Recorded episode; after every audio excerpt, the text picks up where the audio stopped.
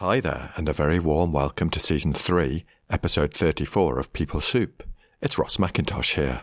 Just about that time, the Paediatric Network and N E S, the N H S Education Scotland, they arranged for David Glanders to do some ACT training with us as a group, which was great. So just moved into this new area thinking, okay, I love C B T and those approaches, but I'm not sure if they quite work here. Because the reality, if you listen back to Ray's episode, he puts this very nicely. The reality is that sometimes that may be appropriate, but sometimes people's context is that, well, the rea- that's the reality of the situation. We can't necessarily outthink our way from this. There's a role here for being able to allow some difficult thoughts and feelings. So I did the workshop, and that was absolutely fantastic. And then I did that usual thing that you go back to normal day-to-day stuff and leave the notes and handouts from the, from the workshop in your bag for about six months, thinking that you'll magically learn it by osmosis. But then gradually started to do some more ACT-type stuff, and then heard about Louise Hayes and stuff. P-Supers, thanks for tuning in. This week, it's part one of my chat with pioneering psychologist Doctor Jim Lemon. You've just heard Jim talking about the introduction of ACT into his work. We cover loads more in our chat, including how Jim got into clinical psychology and a doctorate programme, the evolution of his career and how he landed in paediatric psychology, and also his film appearances. Jim is an absolute pleasure to talk to. He's a humble and fun storyteller, and you'll also hear a taster of his pioneering work in the N H S. You might also be intrigued by his song choice. People Soup is a community of people who are interested in behavioural science at work and how we can make it accessible, fun, and useful for ourselves and each other. At work, behavioural science has the capacity to enhance our well-being, help us be the person we want to be more often, and provide us with perspectives to enable cooperation, collaboration, and innovation. It was psychologist Abraham Maslow who said, "A first-rate soup is more creative than a second-rate painting." That was the inspiration for this podcast. More than ever, the world of work is a heady mix of people, behaviour, events, and challenges. When the blend is right, it can be first-rate. Behavioural science and psychology has a lot to offer in terms of recipes, ingredients, seasonings, spices and utensils. So welcome to People Soup, where we aim to nourish the mind and flourish at work. Reviews are in for our last episode, which was part two of my conversation with Ricky Kielgaard.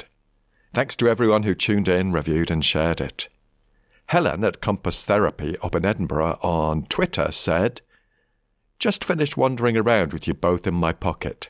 Fantastic listening to your discussion about creative hopelessness, so honest and validating. Looking forward to the full experience at the A C B S U K and Republic of Ireland workshop in November." Thanks, Helen, for being a fabulous P-Super. If you'd like to drop me your postal address, I'd be delighted to send you some People Soup bookmarks. They'll help you keep your place. And if you'd like to find out more about the conference Helen mentioned in November, you'll be wanting to have a look at a c b s u k r o i dot co dot u k. And that link, of course, will be in the show notes. In other news, me and my pal, Doctor Annie Gascoigne, have been getting creative, designing and delivering our Flexibility at Work programme, and we've reached the last module. Module four is all about flexible, contextual leadership. Whether you're a leader or someone who supports leaders, we'll share from our perspective how contextual behavioural science can support a leader in the cultivation of a style that is authentic, whilst also allowing them to adapt to rapidly changing circumstances and events. We often find that leaders get constrained by a particular leadership model, or frustrated when they find the way they've successfully led a team or organisation for years ceases to be effective.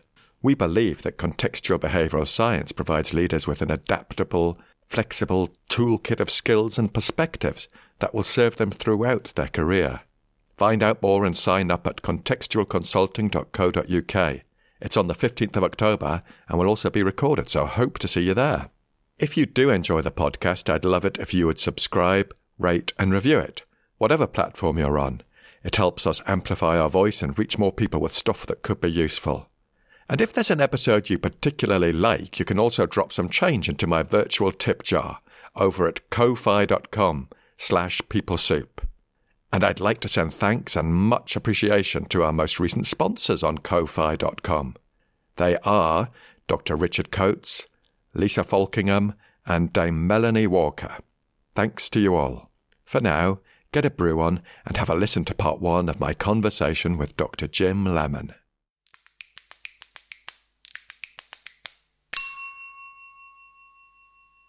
Doctor Jim Lemon, welcome to People Soup. Hi Ross, it's a privilege to be here. Good to see you.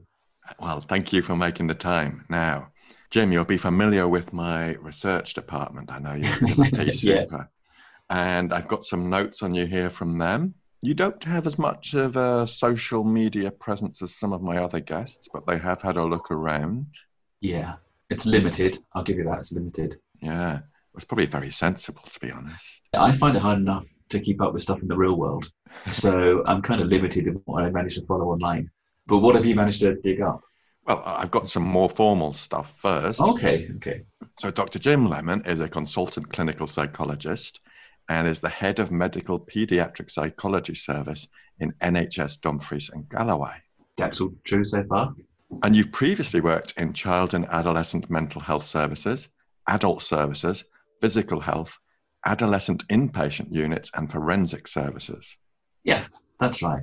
And moving on a few different areas over the years. But Jim, you don't look old enough to have that. And that's very kind to say so. I guess one of the things I really love about psychology is you never actually arrive. You know, you never sit back and think, oh, I've got this now. I know it. You know, mm-hmm. It's an ongoing journey. So you just learn new stuff. And I guess I've always been curious.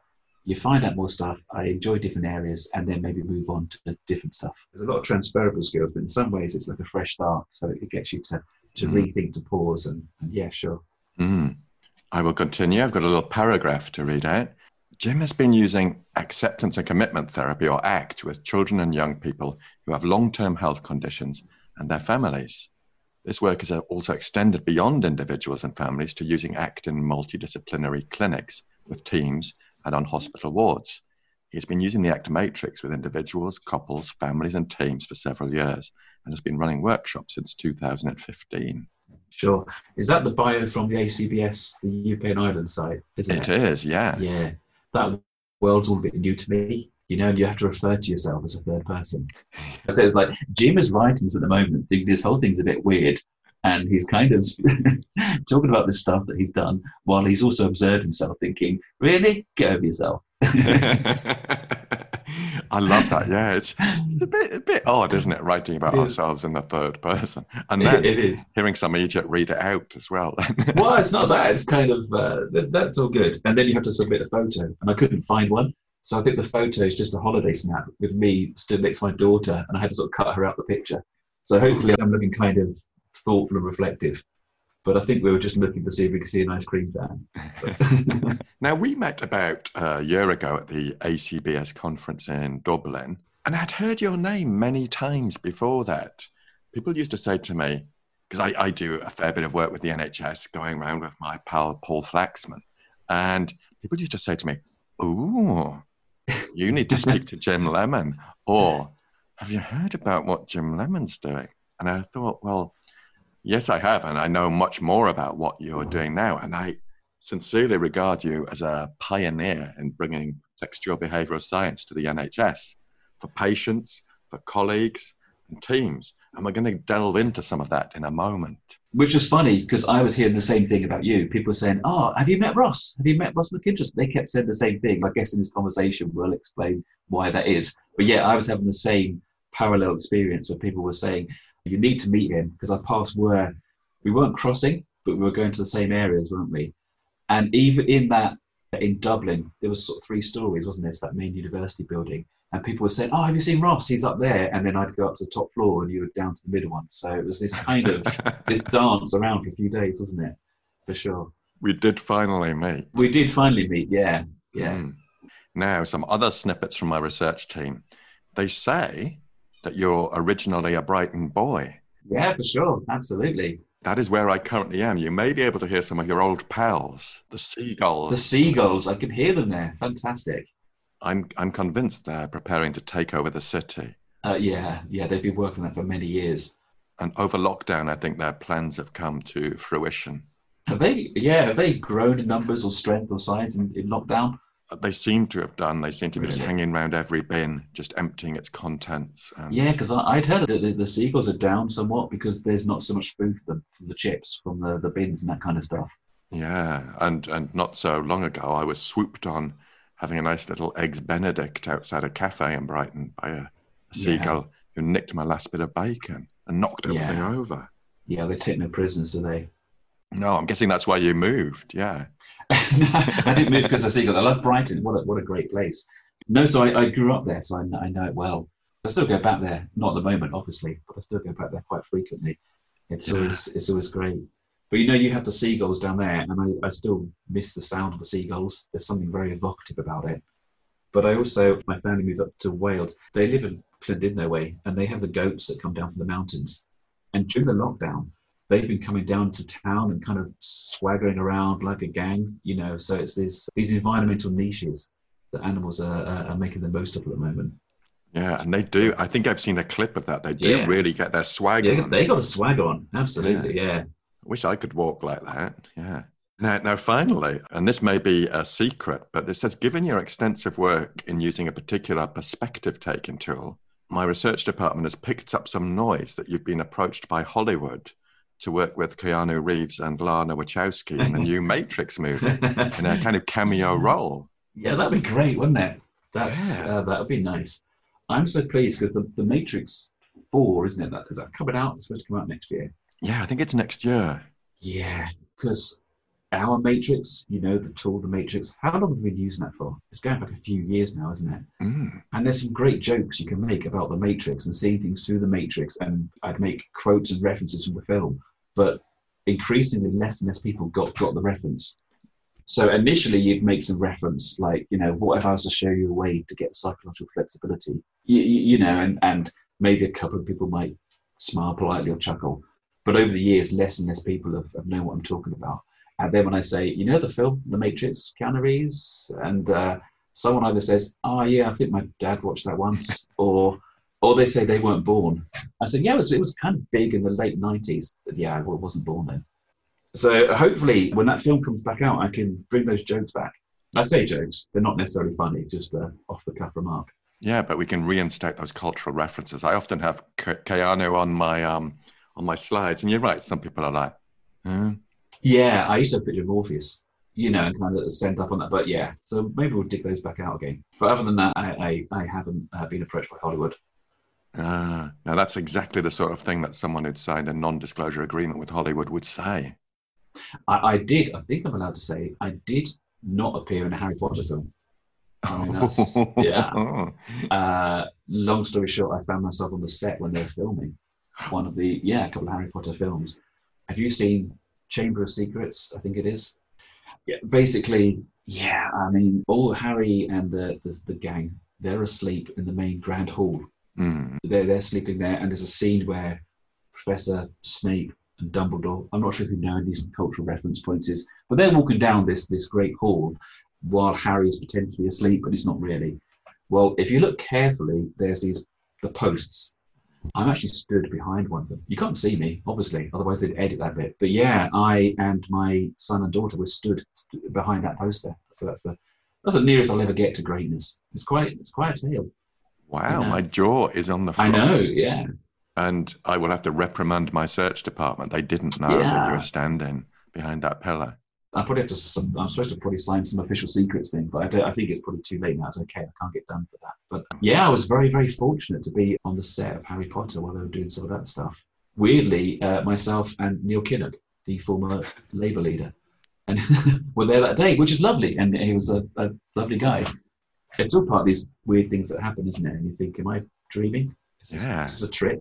But no, that that was real. Stop it! Get you with your name dropping. I know. Neil Kinnock. I know. And Warwick Davis, you know, who plays Professor Flitwick. Yeah, the, the original Ewok.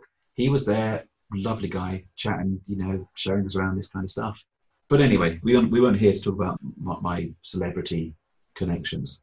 I'm easily diverted, so let me try and move myself back to my questions.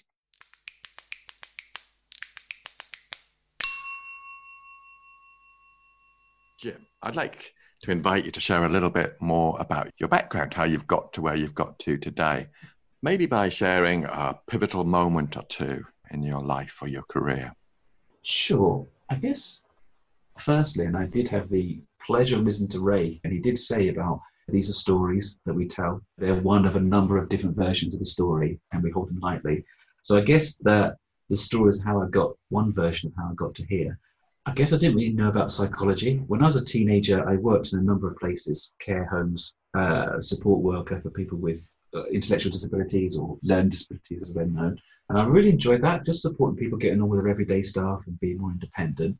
And then I wanted to go to university, but I didn't really know what to do. You know, you don't know what you don't know. So I purely chose, well, I chose my A-levels based on my G C S Es. I thought, look, the grades I got best at, I'm probably okay at, so I'll just go with them, which didn't quite work out. And then for uni, I didn't know what course to do, but I realised that some places, the number of points you need to get in was different. You know, there were some places that were really high, and I thought, I'm just not sure if I could get that. So I actually started doing uh, P E, P E and R S and philosophy, I think, because I I wanted to go to Liverpool, partly for the football and just because it looked so different to Brighton, the South Coast. And I thought, it just looks like a great place. So I started doing that. But then when I got there, I wanted to switch because I'd always been doing sociology, which I really enjoyed. And then I'd done a bit of psychology and I thought, look, I've arrived here to do P E. I haven't even got a P E kit. That was just the easiest way in. But they managed to swap me. So I ended up doing psychology and sociology. So that was great.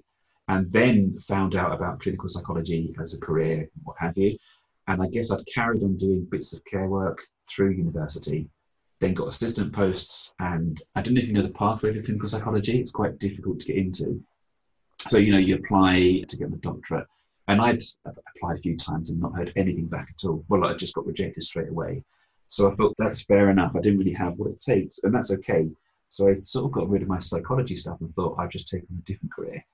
Unknown to me, I must have been on the reserve list for an interview, because Manchester phoned up and said, basically, that we've got some gaps tomorrow if you want to come along for an interview. But I didn't even know I was on the list.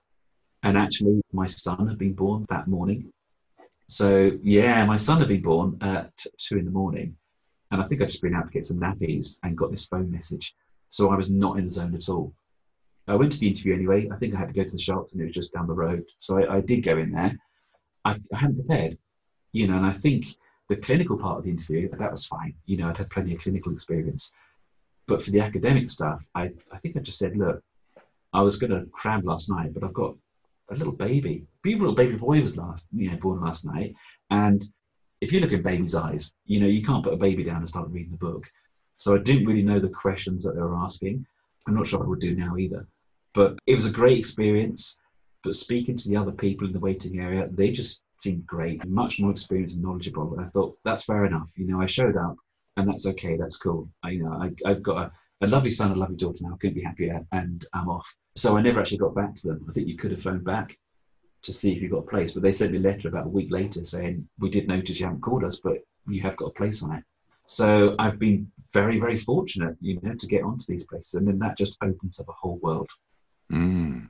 And I think throughout my training, I kind of enjoyed every area.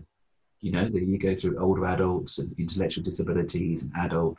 So I didn't really know what to do when I started, when I qualified. So I went through a few different areas and you just learn more. And I think when you work in adult services, you think, okay, this is great. But maybe for this person, if something could have been done a bit earlier, that would have been useful to them. So if we could have done some sort of intervention when they're a younger person or when they're a child, and then you start working in adolescent services saying, yeah, this is great, and maybe we could get a bit further back and do some more early intervention stuff. So I've kind of just gone around different areas. And then about, I don't know, getting on ten years ago now, an opportunity came up to set up the medical paediatric psychology. So that's working with children, young people with long-term health conditions. And at that time, I'd also been, you know, reading up lots of stuff on positive psychology and teamwork and various different bits and pieces. So I thought, well, there'll be an opportunity there to, if you start a service, you could build it the way you'd want it to be, you know, rather than inheriting things. Uh, and of course, again, I didn't really know what I was doing. But up in, I was in Glasgow at the time, but there's the, the Paediatric Psychology Network. There's a U K part of it and there's a Scottish part. And that's just a bunch of psychologists, psychological therapists who work in this area. And I went up and I met them, and it was fantastic. They were so generous, you know, they were so generous with the information they had, and said, okay, we've tried these things, these things don't work so more. So I really learned a lot from them. And when I went into the new place, I was just taking those ideas and building on it. So I think right from the start of working in Peds, you kind of realise the importance of teams and systems. And there's a real area where you can just do some really good psychology stuff. So I think it was a good match, myself and Paediatrics. And then just about that time, the Paediatric Network and N E S, the N H S Education Scotland, they arranged for David Glanders to do some A C T training with us as a group, which was great. So just moved into this new area thinking, okay, I love C B T and those approaches, but I'm not sure if they quite work here. Because the reality, if you listen back to Ray's episode, he puts this very nicely. The reality is that sometimes that may be appropriate, but sometimes people's context is, well, the reality, that's the reality of the situation.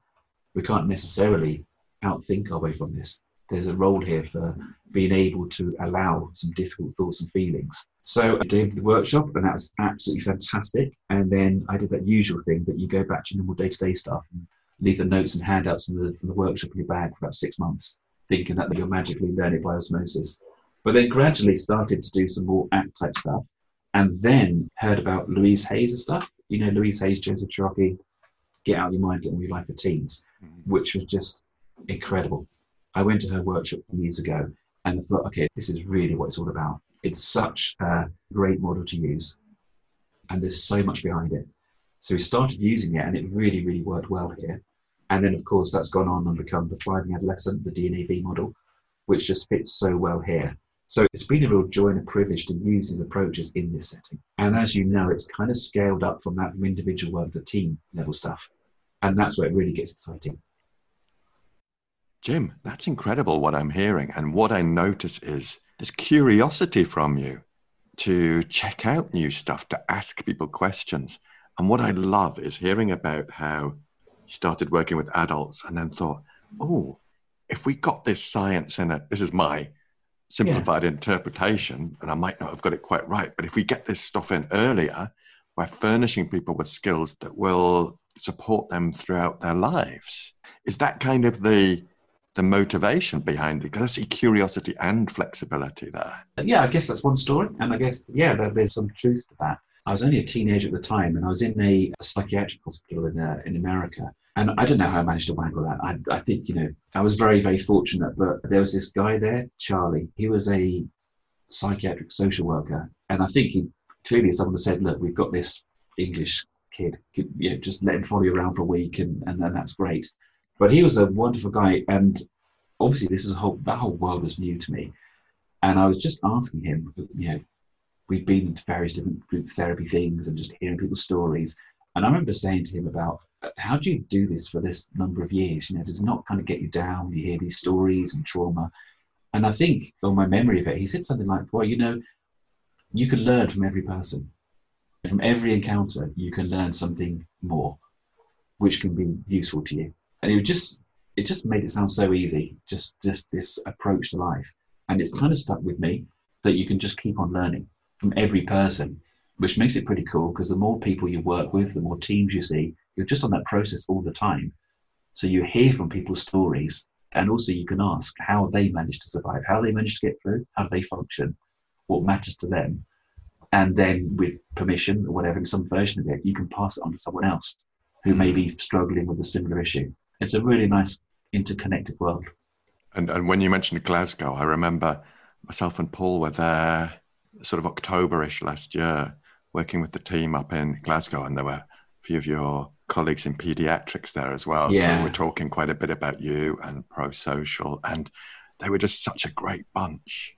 Yeah, absolutely. We meet up a couple of times a year. There's such a nice community.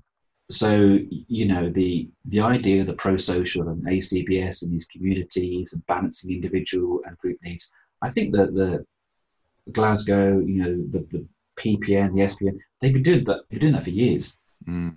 They haven't been calling that or necessarily just uh, sticking with one model, but but that's that's certainly the, the feeling you get from it. So yeah, I'm always really grateful to that bunch, because that's like the big hospital here, the, the tertiary centre. So it's great to have those relationships with them. So if I'm stuck on an area, I can just give them a shout. And which goes back again to that pro-social, I know we're not onto it yet, about that eighth core design principle, about how teams get on with other teams. It's just, it's there, it's so obvious. But maybe we'll come back to that later on. Definitely. I want to just pause there just to ask you another question, and then we'll we'll come back and dive into sure. some more stuff around the Matrix and pro-social. But I want to ask you that question I ask quite a few of my guests about a song. Is there a song you'd like to announce your arrival in a room or any online location? And this wouldn't be forever. It would just play when you entered rooms at home or at work over the next few months. Is there anything you'd choose? Anything springs to mind? Yeah, so obviously I, as I said, I would completely overthink that. Think, oh, it needs to be the right song. You know, you've got your, your P-supers. Mm. Uh, and by the way, am I a P-super now? If I've, I've been listening to it, is there like a, do I get a badge or something? What I do have for you is a bookmark. Yes, I can send you. Yes, I'd love a bookmark. And I, I liked your information about a bookmark. You said it helps you keep your, oh, that is actually good. Yeah. For those P-supers that are listening, Ross actually showing me on the screen in case you're thinking you've got some telepathic thing going on here. Yeah, it doesn't yeah, work I like, that well over radio, does it? No, but I, I like the way that you introduced it on your podcast and said it helps you keep your place in, in books. I'd be honoured to, uh, to take that. So, yes, yeah, so I was listening up and I was thinking, oh, my goodness, you know, I need to get the perfect song. And if I if I say one song, then that's, mis- mis- you know, that's, that's missing out on other ones. And different songs are different, and I'll just go around in circles about it. So I think, look, let's just not overthink it too much. If I just explain the context here, you know, as part of our work, we do a lot of training, a lot of workshops, and we work in the N H S. So sometimes people are really busy. We go to wards and clinics rather than expecting people to be able to come out of wards to us, and that's great. But sometimes you turn up and someone's on annual leave or there's staff sickness, so you prepare for twenty people and maybe only two can make it. You know, one person is in the wrong room and the other one is sometimes a student who's been told because they were spared, you know, just go in there because they've got a tick box of going to some teaching. Or the N H S I T security, it's like C I A or something and the password doesn't work and then I can't log onto the system and you start noting those thoughts, oh my God, if I can't get my PowerPoints, I forget everything. You know, I, I can't even, I don't know who I am. I forget everything. So you end up with a flip chart and a bit of paper and normally the pen, you know, runs out. Some people overcome this by actually planning and preparing, but we still haven't actually learnt that lesson. We still go and make the same mistake. So that's the kind of context. But we probably spend more time thinking, or I do, about imaginary walk-on songs and the theatricals we'd like rather than the actual workshop, which probably says a lot, you know? So, so we, we have various different ideas about, wouldn't that be amazing if we did that? Imagine that. So I, I think one version we'd like is the, this is not the song, this is one possibility. My my manager suggested this one, The Greatest Showman. Can you imagine a workshop, the lights go down, okay, it starts off that rumbling music, this is what yeah. you're waiting for, lights come up, and I'm there, top hat, cape, doing that that pose that Hugh Jackman's doing. Oh, see I'm a, that? I'm all over a cape, yeah, definitely. Yeah, yeah, I think I did suggest to my manager, I think I, I asked if I could wear a cape into a workshop. And I think she humours me by saying, you know, but uh, yeah. But so she said maybe The Greatest Showman. And I think that's a nod to me, perhaps the kind of smoke and mirrors. Mm. If we just go in there and make this a great spectacle, hopefully people won't notice that we don't really know what we're talking about. But that was my choice. But I think the other day I saw the Eurovision film. I'm not sure if you've seen it yet, Saga of... I haven't, not yet. Because, you know, the Eurovision Song Contest isn't going ahead this year. So Netflix have got a, it's a film which kind of celebrates the Eurovision Song mm. Contest. My daughter, one of my daughters is a big fan of Eurovision, and certainly my sisters are. They have a party about it every year, and I don't know, they dress up and all, all the rest of it, and various different games they do for it. So they were into this film as well, and I was watching it. It kind of celebrates the kitschness and the diversity of, of Eurovision that, you know, I'm, I'm not a big knowledge in it myself, but I sat with her and we watched it. And there's a scene when the, the song's Double Trouble. If you haven't seen the film, it won't mean anything to you, but maybe some of your P-supers will have watched it. Mm-hmm. So I was thinking in, in this song, Double Trouble, the lady is singing starting on the stage and Will Ferrell in his full costume, he's lowered onto the stage in a giant hamster wheel. With uh, Graham Norton making observations about that, that's not as terrible as I thought it was going to be, you know? Mm. I mean, that, I think, so I think at the moment, that would probably be the song. I'm not sure if Manchester can do that, but I, can you imagine that? I went to workshop oh, uh, and mate. I was lowered down in a hamster wheel, a full adult size one. Oh God, I'm just thinking, how the hell can we do this? This is going to become a priority.